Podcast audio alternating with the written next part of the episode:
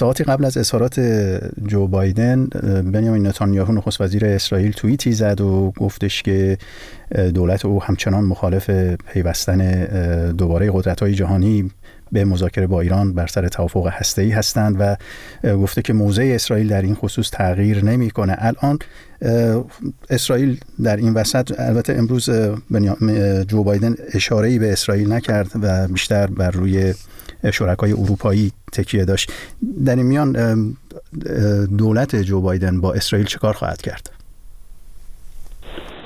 دولت جو بایدن با اسرائیل روابطش رو داره و در حتی بر سر مسائل اتمی به نحوه به نحوه که آمریکا در نظر داره برجام رو به دوباره برگردونه به عنوان یک پیمان بین المللی من گسترش اتمی.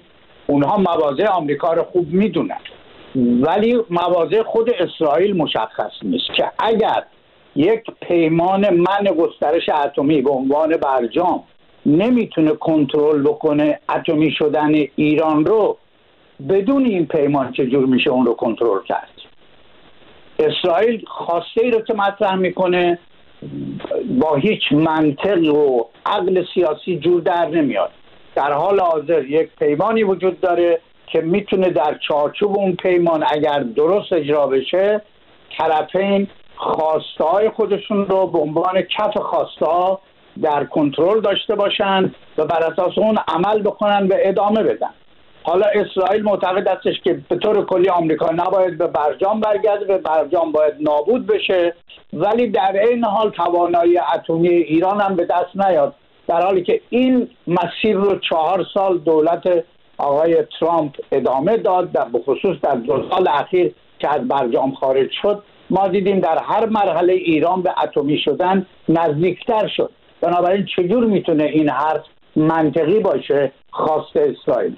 اسرائیل نگرانی های امنیتی داره. درسته این حرف ولی برای نگرانی های امنیتی اسرائیل مجموعه اروپا با آمریکا می‌تونن با ایران حالا چه در چارچوب برجام چه در خارج از برجام تعادل داشت تبادل داشته باشن و تعامل بکنن و اون رو کنترل بکنن. آقای بایدن هم به این مسئله بی سازی ایران اشاره کرد و اونطوری که تیم بایدن نشون داده اینها جز مسائلی خواهد بود که آمریکا اون رو به شدت پیگیری خواهد بود.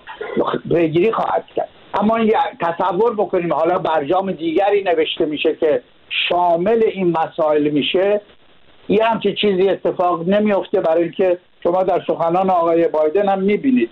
قضیه قرار استش که از طریق یک روش دموکراتیک صورت به پیگیری بشه و عملی بشه و بنابراین هر گونه اقدام خشونت آمیز یا توسل به زور و جنگ و جنگ افزار نه تنها نمی‌تونه این مسائل رو حل بکنه بلکه منطقه رو دچار ناامنی بزرگتری خواهد کرد. بسیار ممنون. آقای حسینی فرد از مجموعه سخنان جو بایدن و اقداماتی که در این 48 ساعت گذشته واشنگتن انجام داد در قبال تهران آیا میشه انتظار داشت که دولت او راضی بشه که شرکای خاور میانه ای ایالات متحده رو در گفتگوهای آتی در رابطه با برجام در کنار ایران بنشونه و اونها رو هم بازی بده به نوعی؟ بعیده یعنی در نظر بگیریم نوع مناسباتی که همین تا امروز دولت بایدن با اسرائیل و به خصوص با عربستان برقرار کرده نوعی از بی به این دو کشور در نظر بگیریم که خب خیلی موضع محکم و سختیه که آمریکا گرفته که ما با آقای بن سلمان که عملا شاکله اصلی قدرت دست اوشونه میگه ما با اوشون کاری نداریم دیگه. نمی‌خوایم صحبتی داشته باشیم و عمدتا با خود آقای سلمان طرف هستیم. از اون بر خب اقداماتی که در رابطه با عربستان انجام داده اینی که کلا حمایتش از این که چیزای تسلیحاتی در مورد یمن رو کاهش داده. از اون بر خب حوسی ها رو از فهرست بسیار تروریست رو آوردن بیرون فوری یا همین که پرونده مربوط به آقای خاشقچی پرونده که CIA و نهادهای امنیتی آمریکا تهیه کردن که واقعا ماجرای این قتل آقای خاشقچی چه بوده و خب پرونده به نظرم میاد که بر نقش نسبتا آگاه ها اینکه آگاه بوده آقای بن سلمان در این پرونده این رو هم در دولت بایدن به کنگره ارائه می‌کنه. توی همچین مختصاتی به نظر نمیاد که اعتنا بکنه به اینی که مثلا عربستان فشار بخواد بیاره که حتما به آمریکا اون رو هم به عنوان یکی از جزئی از مذاکرات در نظر بگیرن. در مورد اسرائیل هم خب اشاره شد. واقعیتش اینه که اسرائیلی ها فکر می‌کنن که باید ایران از داشتن هر گونه ظرفیت هسته‌ای به اصطلاح محروم بشه در حالی که مسئله دولت بایدن اینه که با مذاکرات با فشارها و این حرفا نهایتا جمهوری اسلامی رو برونه به اونجایی که به خصوص راجع به این سیاست به اصطلاح فاجعه بار مربوط به نابودی اسرائیل شعار مربوط به نابودی اسرائیل در اون راهی نبینه جز تجدید نظر جز تجدید نظر در این سیاست. این که البته چقدر موفق بشن؟ باید دید ولی از این زاویه با فکر می‌کنه که با اروپایی ها بهتر می‌تونه اصلاح اهرام های فشار رو ایجاد بکنه در رابطه با اینکه ایران رو چجوری در منطقه بتونن بهار بکنن و این سیاست ها رو به یک سیاست های یک دولت متعارف هدایت بکنن. همونطور که گفته شد معلوم نیست که لزوما این تلاش ها موفق باشه ولی فکر می‌کنن که با مجموعه معادلات که در منطقه داره میگذره این اهرم ها بهتر جواب میده تا نوع سیاست به اصطلاح تهاجمی که دولت اسرائیل می‌خواد پیش ببره. بسیار ممنون. آقای روشندل به نظر شما الان تهران مقامات جمهوری اسلامی چه واکنشی به صحبت های امروز جو بایدن در نشست امنیتی مونیخ خواهند داشت؟ اونطور که خیلی واضح و بدون هیچ به نوعی فرافکنی یا صحبت های زیادی اعلام کرد که برنامه هسته ایران رو حاضر هست که به گفتگوهاش بپیونده و از صحبت با همکاری با همپیمانان اروپایی سخن گفت اما خب بر صورت یک تکمله هم پشت این صحبتش گذاشت که از فعالیت های بی کننده ایران هم با شرکای اروپایی گفتگو خواهد کرد فکر می‌کنی که تهران روی خوش نشون خواهد داد به این صحبت ها؟ به هر صورت شما یعنی اگر من خودم به جای تهران بگذارم چون پیشبینی کار ساده نیست در این مورد ولی نگاه بکنیم در یک چارچوب منطقی.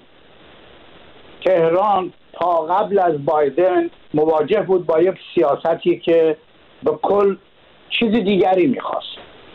حالا از اولین گام های تهران این هستش که فاکتور فشار عربستان سعودی و اسرائیل رو در واقع از معادله برداشته.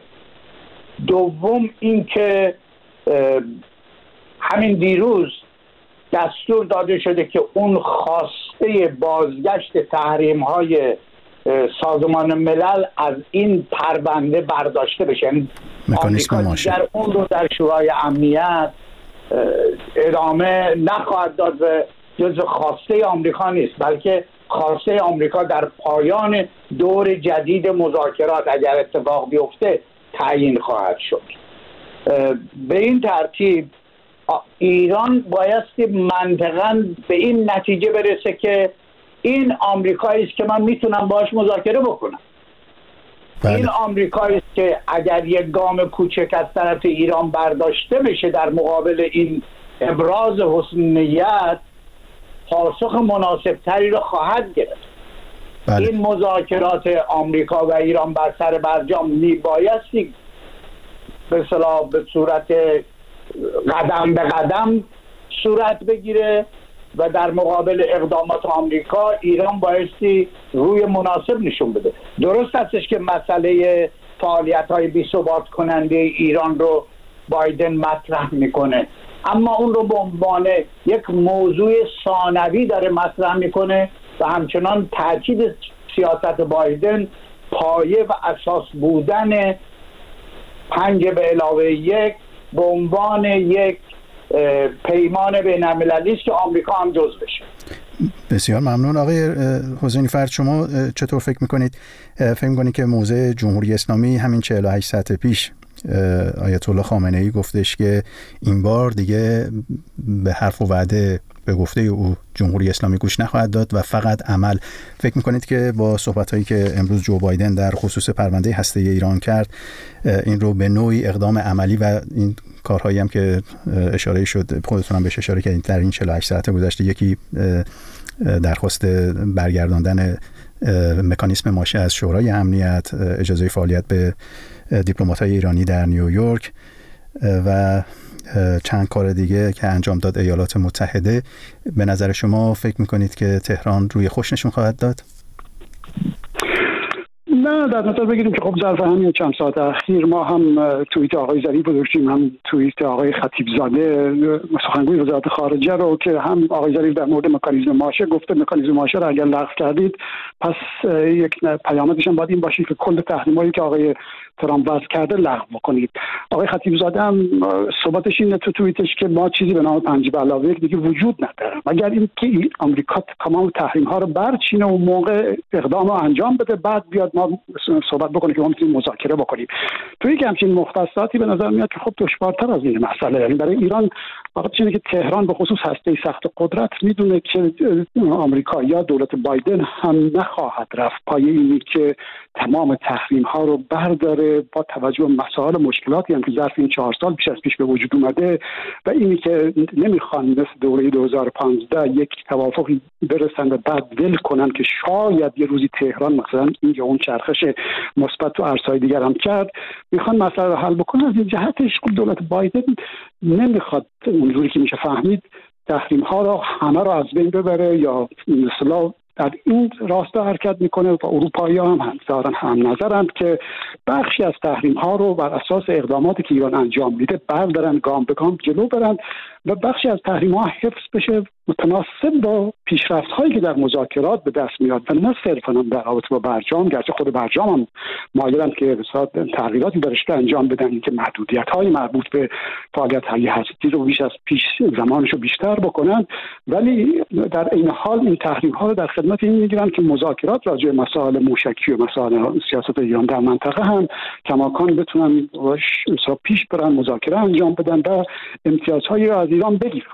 از این جهتش ولی خب از اون در تهران تمام مقامش اینه که با این شرط و شروط که باید تمام تحریم ها رو برداریم این اهرم از دست اروپایی و آمریکا بگیره. خب نبرد سختی در جریان به نظر نمیاد که ایران در این وضعیت در فرادست باشه. یعنی احتمالا این ایرانه که باید یک کوتاهی یا اگر بخواد البته به جریان بیفته مذاکرات یا مثلا بالاخره یک گشایش انجام بشه ایرانه که باید یک گام برداره و عقب.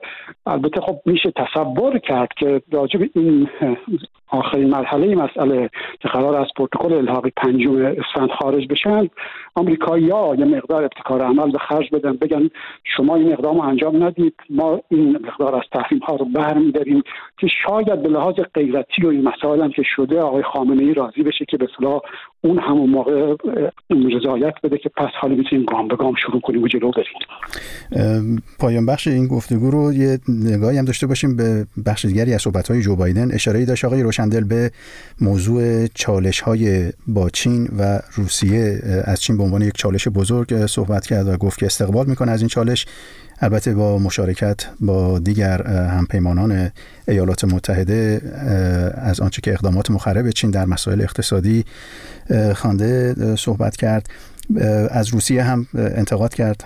از منافع اوکراین در مقابل روسیه حمایت کرد. از حک و حملات سایبری روسیه به شدت انتقاد کرد و از مقابله با مسکو در این رابطه صحبت کرد. به نظر شما در چهار سال آینده دولت جو بایدن چه ترسیمی می‌کنید از روابط با این دو قدرت جهانی بین ایالات متحده و روسیه و چین.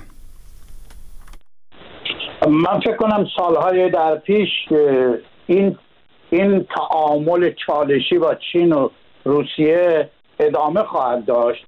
به دلیل اینکه به هر صورت مخالفین آقای بایدن او رو خیلی متمایل به چین می‌دونن شاید به دلیل تعاملات اقتصادی که در زمان آقای اوباما وجود داشت. در حالی که حالا قضایا تغییر کرده و به صلاح توقعات آمریکا و همینطور منافع آمریکا در رابطه با چین و روسیه متفاوت شده و در عین حال اون دوران سکوت در مقابل روسیه در دوران آقای ترامپ هم به پایان رسیده. حالا آقای بایدن به راحتی می‌تونه هم با روسیه تعامل بکنه کما اینکه سر توافق نیو استار تعامل کرد ولی در این حال از تهدیدهای روسیه با سراحت صحبت بکنه و خواهان اصلاح رفتار روسیه باشه چه در مورد امنیت بین المللی چه در مورد مسائل اروپایی و منافع اوکراین و غیره که شما اشاره کرد